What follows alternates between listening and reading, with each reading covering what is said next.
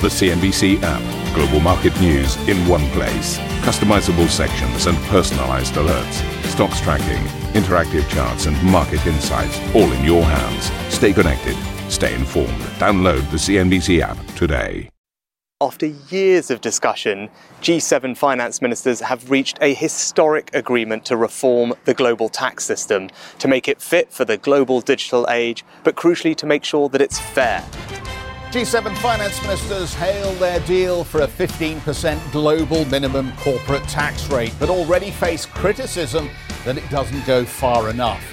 China's export growth slows, coming in short of expectations, while imports jump more than 50% as the world's second largest economy continues its post pandemic recovery. US job creation picking up but falling short of forecasts, adding to expectations that the Fed will hold off from raising rates and tightening policy, with investors awaiting key inflation data later this week. And Angela Merkel's CDU party fights off a challenge from the far right to win a crucial state election in Germany, giving Armin Laschet a boost in his run for the chancellorship. Meanwhile, Israeli coalition leaders meet to discuss their new government while Prime Minister Benjamin Netanyahu claims his demise as leader would represent the greatest election fraud in history.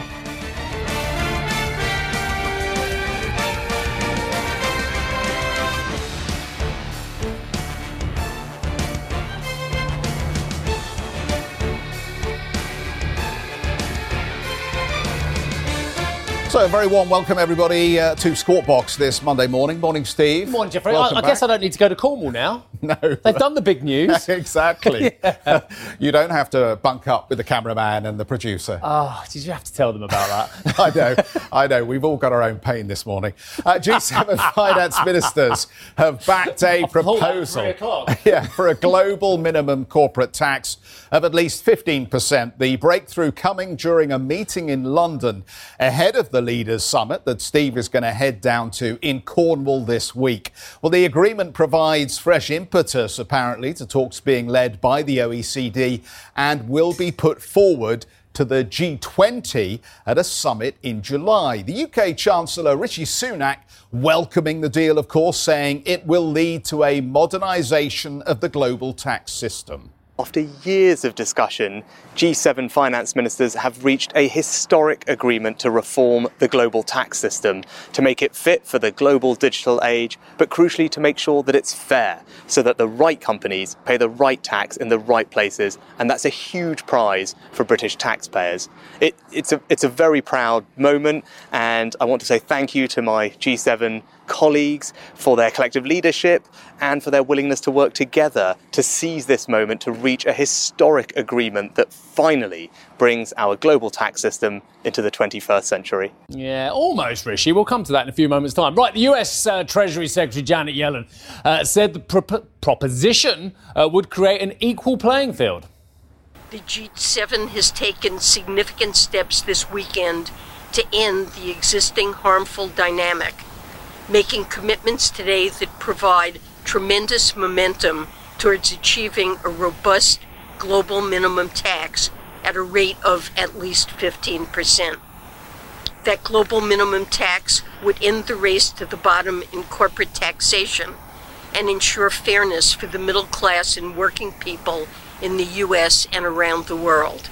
The global minimum tax would also help the global economy thrive by leveling the playing field for businesses and encouraging countries to compete on positive bases, such as educating and training our workforces and investing in research and development and infrastructure. Well, I mean, you got you got to worry when the likes of Amazon say, "Yeah, we really welcome this deal." Uh, elsewhere, Facebook's Vice President of Global Affairs and former UK Deputy Prime Minister Nick Clegg said the proposal is, quote, a significant first step. Now, in a statement to CNBC, a Google spokesman uh, said the company hoped for a balanced and durable agreement. So the tech companies love it. That's good news. Uh, right, Irish Finance Minister and Eurogroup President Pascal Donohoe uh, cautiously welcomed the deal, tweeting that any deal will have to meet, quote, the needs of small and large countries, developed and developing as well. Well, there's lots of things we don't know about this deal as well. So let's bring Karen in as well, uh, because I mean, I know that she's a had some views on this as well. Good morning to you, Karen. Well, I'll just start off with a couple of things. One, 15%. Show me a major country in the world that has a 15% minimum tax rate for a start as well. The answer is none of them as well. And for a second point, I'll say this is the G7. They haven't persuaded the Chinese, they haven't persuaded the Indians, they haven't persuaded the Vietnamese, they haven't persuaded the South Africans, the Brazilians, etc., etc., uh, to agree with this as well. So battles ahead on both the G20 front and indeed on the broader 139 countries in the OECD as well. Uh, and actually, the other point is as well as will all the loopholes actually be closed on this one as well? Because I actually agree with one of our guests who's coming up a little bit later on. 15%. It's not that ambitious. Karen, I don't know if you've got a view. It could have been more ambitious, and the starting point had a, a two handle at the front of it, don't forget, but it was pulled back to a 15% level to just get it over the line effectively. And it is a big monumental moment to, to get co- global coordination on such a big tax issue. And you think about all the deep requirements for governments at this point to pay for the pandemic, to pay for infrastructure plans, stimulus on the back of what's transpired with deep economic fallout from the crisis. It is the right point in time. But that said, as you highlight, there are challenges getting momentum at the G20. That will be the next big stop next month. Can they achieve the same level of cooperation? You get past G20 at the OECD level. We're talking double digit numbers of countries that also need to sign up. And one of the other major hurdles comes down to domestic governments, whether the United States will pass legislation on this particular deal and allow it to go through. And, and that's quite crucial as you talk about very slim numbers too in various governments around the world. Does it pass muster when there are domestic challenges at home? And, and, you know, if you look at various different points of time, you can see that governments feel differently about the level of taxation. You know, we've also seen it with that very big, uh, generous tax incentives that uh, President Trump enacted during his uh, time in office versus where President Biden now sits, you can get very different ends of the spectrum domestically. And that is a challenge as we talk about countries around the world signing off on this piece of legislation now. So I agree there are hurdles and as we talk about implementation, the money needed now, it may not be until about 18 months, two years until this could be implemented at best. Jeff? Yeah, let me just pick up. I mean, Steve was saying uh, there really weren't many countries that have a 15% tax rate. Fortunately, for about a decade, I managed to live in one, and that was uh, Hong Kong, effectively, that ran a 15% tax rate and they collected that tax at the end of the year. Was so coming back to England to, after that? Well, it felt pretty rough, I have to say. but um, what that illustrated was that it is possible for an efficient government to run an economy with full services, great street lighting, great police service, lots of um, uh, different uh, opportunities to incentivize companies for research and development and so on and so forth. And it was a 15% rate and there was a relatively high bar on earnings before you had to pay that. I think then it ultimately got adjusted upwards after I left. And of course, then we, we've seen other events unfold. well, they lost one of their bigger Kong. earners, so they had to make up for it by well, putting the tax. You. Yeah, but but obviously we've seen other events unfold in Hong Kong, which have changed the attractiveness of, of Hong Kong now, even though the tax tax incentives are very strong. Uh, the other arguments for going to Hong Kong are not so good. And that's really where I just want to make this argument, because I think you've made both made terrific points about the challenges and the hurdles and the technicalities ahead here. The point I want to make is the one about Asia and China specifically. Will China climb aboard this tax deal at this point? That to me seems very unlikely at this stage, unless the G7 know something that we don't at this point, because China already uses its tax policy as a way of providing incentives domestically for businesses and sectors of the economy. Are they going to be willing to sign up to a global arrangement that then parcels out responsibility to a, a global um, set of agreements. And I find it difficult to believe at this stage. And the point is, what does the G7 represent? About 11% of the global population, about 30% of global economic activity as a whole, which leaves an awful lot That's of. Nearer 50% of global wealth, though. Which leaves a lot of other activity mm. at this point that won't be signed up to this so called global tax deal. So, whilst I'm prepared to say, great first step, looks interesting at this point, there are so many potential problems at this stage that it's difficult to be as euphoric yeah. as Rishi Sunak or those other leaders at the G7. I'll just make one more point that, I might have made a few times over the years. I think governments are broke if we get proper inflation back in many ways. I think governments are going to really struggle if we get interest rates having to go up because of there is an inflationary impetus that may or may not happen. We have that conversation many times as well. The fact of the matter is, global debt levels are absolutely stratospheric at a sovereign level as well. They've got to find some of that money at some stage. I agree that they're never going to pay all of it down again, and we might be in for uh, higher debt to GDPs than we've ever experienced in most countries. Japan, of course, already over 230% debt to GDP. Uh, some of that money's got to be found somewhere. It was always going to have come from these kind of players. They, they, if the tech companies are making hay and cleaning up, bit of a redistribution going on away from shareholders, perhaps to the treasuries around the world. Let me pick it up there and talk about uh, what we're seeing on the data front as well as we weave in some of the economic dynamics. US non-farm payrolls rose by 559,000 in the month of May, missing expectations for the second straight month. The hospitality sector led gains with almost 300,000 jobs added as the unemployment rate fell to 5.8%. Wage gains accelerated over the month, rising 0.5%. Speaking to CNBC after the data was released, Cleveland Fed President Loretta Mester said the FOMC's current approach is still right. We're going to get to the point where the economy has come back enough right? There has been substantial further progress, and we're going to want to change our policy stance on asset purchases. Um, and then later on, if things go, you know, according to what we're hoping, right, on the funds rate. But again, right, those things can take time. And I, I think we've been deliberately patient, and I think that's been the right strategy. Good thing about these markets at the moment is if you've got good numbers, bad numbers, no matter what, they'll find a reason to buy this market. And that's pretty much what's happening. We'll speak to Michael uh, Yoshikami about this in a few moments' time. The fact of the matter is, everyone decided uh, this was actually what they wanted to see uh, on the payroll, i.e., strong figures, but not too strong as well. Uh, almost Goldilocks like. And we haven't used that one for a little while, have we? So that's what the US markets uh, did on Friday. Big gains for the NASDAQ composite. We're a 0.2 of a percent away, I think, on the on the uh, 500 uh, from our record high as well. The Dow's about just under a percent away as well. So the markets like what they saw, i.e., an improving jobs picture but not improving too quickly as well. But of course, then we can carry on having this huge debate about the slackness or not in the US labour market. I've seen some very, very good commentary on both sides of the equation. Those who think actually uh, the reason why we're not seeing more job gains is because you can't find the right workers. So, what kind of slack is that? You can't find qualified workers to fill those roles. And I will draw your attention uh, to the amount of hiring opportunities and openings out there. There are absolutely thousands of them out there in the United States well. Are people finding the right employees for those jobs? It seems in many cases, no. Anyway, the Treasury's liked it as well, and that's why the yield on the uh, 10 year uh, came off quite aggressively to 157.38.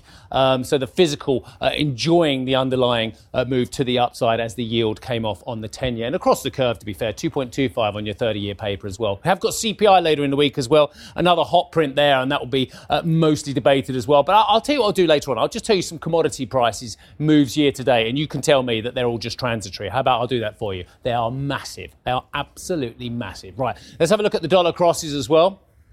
We have actually pretty steady compared to where we. I mean, really, we're not seeing any great momentum out of the dollar in the last week. In fact, I've got a, a number for you. Here you go. Dollar index last week up 0.09 of one percent. So uh, a lot of people calling a longer term demise of the dollar as well. Didn't see any of it last week, although of course we are trading bang on our lows for the last five years on the dollar index. 141.43 on sterling. Uh, Euro dollar 121.64. Asian indices look like this mildly easier on most of them. Nikkei's up 0.3 of 1%. And the opening calls for European markets today. Again, very steady markets. Uh, small inclines across the board uh, for a whole host of indices last week. I'll just give you the week to date moves. The Dow, for instance, was up 0.7 of percent. So was the FTSE. DAX was up 1.1%. VIX, by the way, is now down 28% year to date. So uh, there you go. When you finish with Michael, my question for him is where's the volatility gone? Uh, Michael Yoshikami is the CEO of Destination Wealth Management. Michael, good morning to you. Nice to have you on the programme with us. Um, the jobs report was largely benign, it, it seems, and it uh, encouraged uh, some to go back into the market on Friday. In any way, does it change what you feel in terms of the allocation that you're making or your sentiment towards potential upside? Uh, no, it doesn't. And I think Steve had it right. It really was viewed by the market as um, some growth, but not too much growth to cause the Fed to have such a strong reaction to raise interest rates. Have the 10 year treasury at 1.6 right now, still very, very low. We'll see what the CPI numbers look like. But at this point, it's hard to really see, um, even though there's inflation on the ground, even though oil prices are going up, gas prices are up, food prices are up uh, it's just hard to see what's going to uh, motivate this market to really pull back at this point. Um, we do have this issue with labor that's going to be a major issue. You're absolutely right. Um, what's been said is that you, you, you cannot find good quality workers right now, qualified workers or willing workers. There's really two categories qualified and willing. We're kind of in that transition where the unemployment stuff is all getting phased out. And until then, that's going to could have put a cap a little bit on inflation where you're going to have still unemployment rates be a little bit higher. Let me come back to that because I, I think there's um, there's a lot of difference between willing and skilled at this point, and there is an argument that a lot of people are choosing not to make themselves available for work because they're still worried about the pandemic, or they are just getting enough government support at this stage that they don't feel they right. need to go back into the workplace. Um, which right. do you think it really is? Because we have either got a structural problem here, which is going to generate inflation, or we don't. Uh, I don't think it's so much the COVID situation in the United States, uh, particularly after Memorial Day weekend uh, a few days ago. People are out. People are going out. Even in California, where I live, June 15th theoretically is a date that people can kind of go out and enjoy themselves. So I don't think it's so much COVID that's holding back. I think it really is um, there really is this huge pile of money that is floating in the system right now from unemployment insurance to supplement, supplemental unemployment insurance, stimulus checks, more stimulus checks. And, and I just think that you have folks that are really caught in a transition right now. They're sort of waiting for the smoke to clear before they actually head back into the workforce. The other thing I want to point out here, Jeff, is a lot of people are really relooking at what they want their jobs to be. In the restaurant business, you have a lot of people in the restaurant business have had a chance in a year to say, is this really what I want to do for a living? A lot of people are saying no, and those folks are having very, very difficult time. Restaurant owners finding people that are willing to work in that industry. Michael, if we can talk about the market reaction a little bit to the numbers, we saw caution leading up to the result, uh, particularly in the technology names. But then, as the data crossed, we saw the Nasdaq uh, unleash uh, some gains and and certainly stretch high, which means these major indices are not far off some of the records. What do you make of the entry point here, and just how would you be positioned around this data? Well, first of all, um, remember technology tends to respond pretty strongly um, as you know, Karen, to inflation data. Uh, I think you got to be really, really careful when you're buying at these levels. Uh, for example, if you're sitting in cash and you think, boy, markets are all time high, wouldn't this be a great time to invest a chunk of money? Maybe not. Maybe you got to be a little cautious and really spread it out over time because I think the entry point right now is pretty rich. I think if you're going to be entering into equity markets, you probably don't want to be entering into these some of these names that have spiked so much higher and instead maybe more value oriented names. There's going to be a value rotation i think uh, a more dividend oriented names so i think you got to be cautious and that's certainly how we're positioning portfolios. We're not out there really stretching beta names. We're out we're not out there stretching really high valuation names because we think there's just too much risk with the market near an all-time high Michael, I've got a confession to make. I didn't know where Walnut Creek was, but I do now, and I've had a look at uh, uh, York County, and it's very interesting. Co- Contra Costa County, an average house price March last year was seven hundred and ten thousand bucks for a single family home. It's now up to nine hundred and ninety thousand dollars.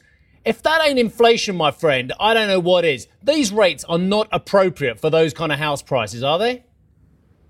Uh, well, that certainly is inflation. If you're looking at housing prices, housing prices, certainly in Northern California, whether it's Walnut Creek or San Francisco, uh, are up 15, 20, 25%. There's multiple bids on virtually every property that comes. That certainly is inflationary. Now, is that being driven by low Fed rates? Yes, I suppose it is. But that's just kind of a natural consequence of Fed policy. So, is that going to spill out into the economy in terms of inflation? I don't think that really higher house prices really are going to stimulate inflation.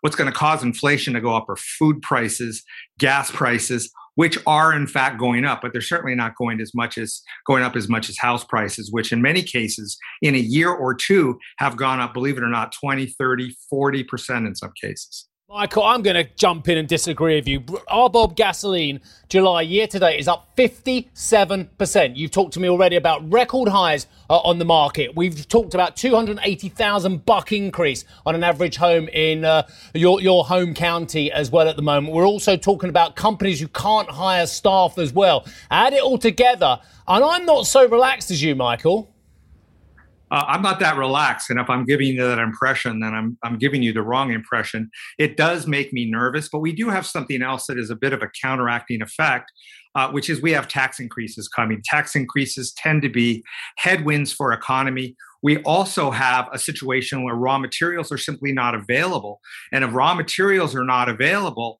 that's going to imp- uh, that's going to impact the price of goods as well in terms of those assets simply not being purchased. So I think inflation is certainly a concern, but there's a reason why the 10-year Treasury is at 1.6, even though everyone is screaming about inflation. Why isn't the 10-year Treasury at 2.5? Because the bond market is screaming to you, Steve, right now.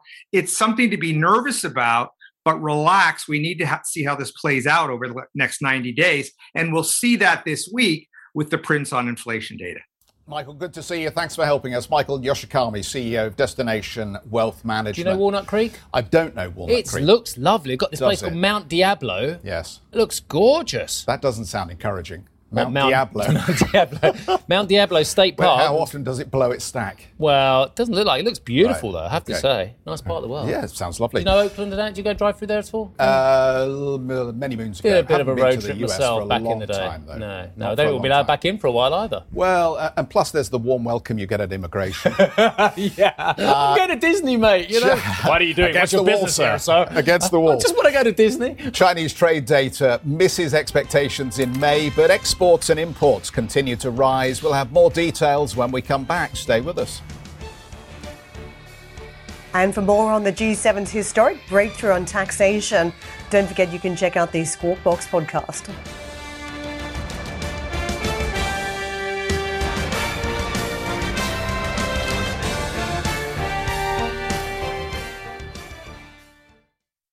Ambition to me is about doing better. I think ambition creates a pathway. Best advice I can give someone starting off a career is don't have a career, have lots of careers. Try loads of different things. Talk to people and put your ambition out there. I don't feel that I've hit peak ambition because it's a learning journey. CNBC is where ambition meets opportunity. What does living ambitiously mean to you? Hear it from our CNBC anchors, reporters, and global business leaders on CNBC.com.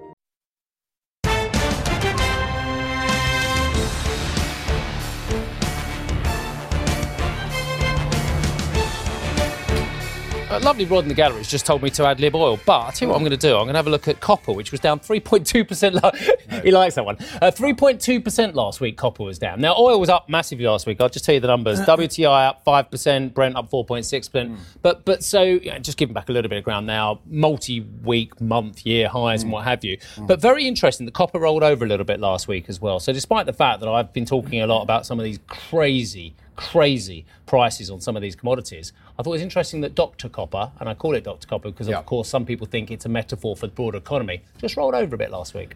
China is cracking down on speculators domestically, and I think that is having some impact on these metals prices. Um, the other thing that was quite interesting is see, Elon Musk has shelved the uh, long range Tesla that they were planning to roll out in about 2022, 2023, Right. which again is very interesting because I think part of the reason, the narrative around copper going up has been, of course, we're all moving to EVs. We're all going to be driving EVs. The ICE engines uh, being um, uh, basically mothballed, uh, ruled out of existence, like Taxed the dinosaurs. yeah. um, but I thought that was kind of interesting. That um, Elon Musk has shelved those plans. Did, now that could did be the very Musk heartbreak emoji for like long range Tesla heartbreak emoji? Isn't that what he did with Bitcoin last week? Yes, it was. That, that was the rumor in the Lake District, anyway. Is that right? yeah. Uh, Chinese trade data then missed expectations in May, despite exports rising by almost 28%. Uh, Sam is with us to unpack what the latest data means. Good morning, Sam. Good morning to you, Jeff. Yeah, well, uh, while the number is certainly still an impressive figure, I think it's really important to understand why we saw this slowdown in momentum, certainly on the export side of things. It's a bit of a shopping list, but I think it really is important to highlight. Firstly, I mean, you really only have to look as far as those official PMI numbers that we got out last week, which did show a slowdown in factory activity, certainly at the bigger and state owned firms, which was because of rising raw material costs, which a lot of those companies can't pass on as easily to the customer as the private and smaller firms because of the government guidance that they are given. Of course, another challenge for Chinese exporters has been this strengthening in the yuan, which is near uh, three year highs against the greenback. Logistics bottlenecks and freight costs have also all caused headwinds for these Chinese exporters. Economists have also attributed this slowdown to what's going on in Guangdong province in the south of China, which is now seeing a spike in cases of COVID. This is where a lot of factories and ports are based. It's known as the factory floor of the world, and a lot of electronics come out of this uh, area. And so uh, this makes up for about one quarter of Chinese exports. So when that hurts, you really feel it. There is said to be a bit of a backlog at the moment at those ports because of the situation there, and that is expected to continue into the month of June. And so that is largely why uh, we have seen this all weighing uh, on that growth in May. But I think it's important to still point out uh, that China really is still one of the only factory floors that is uh, still open. And uh, while that marks a slowdown, I think it's important to highlight that, that those exporters, uh, Karen, are still benefiting from these lockdowns around the world, but also the opening up that we're seeing at the same time. Thank you for listening to Squawk Box Europe Express. For more market moving news, you can head to CNBC.com. Or join us again on the show with Jeff Cutmore, Steve Sedgwick, and Karen Tso, weekdays on CNBC.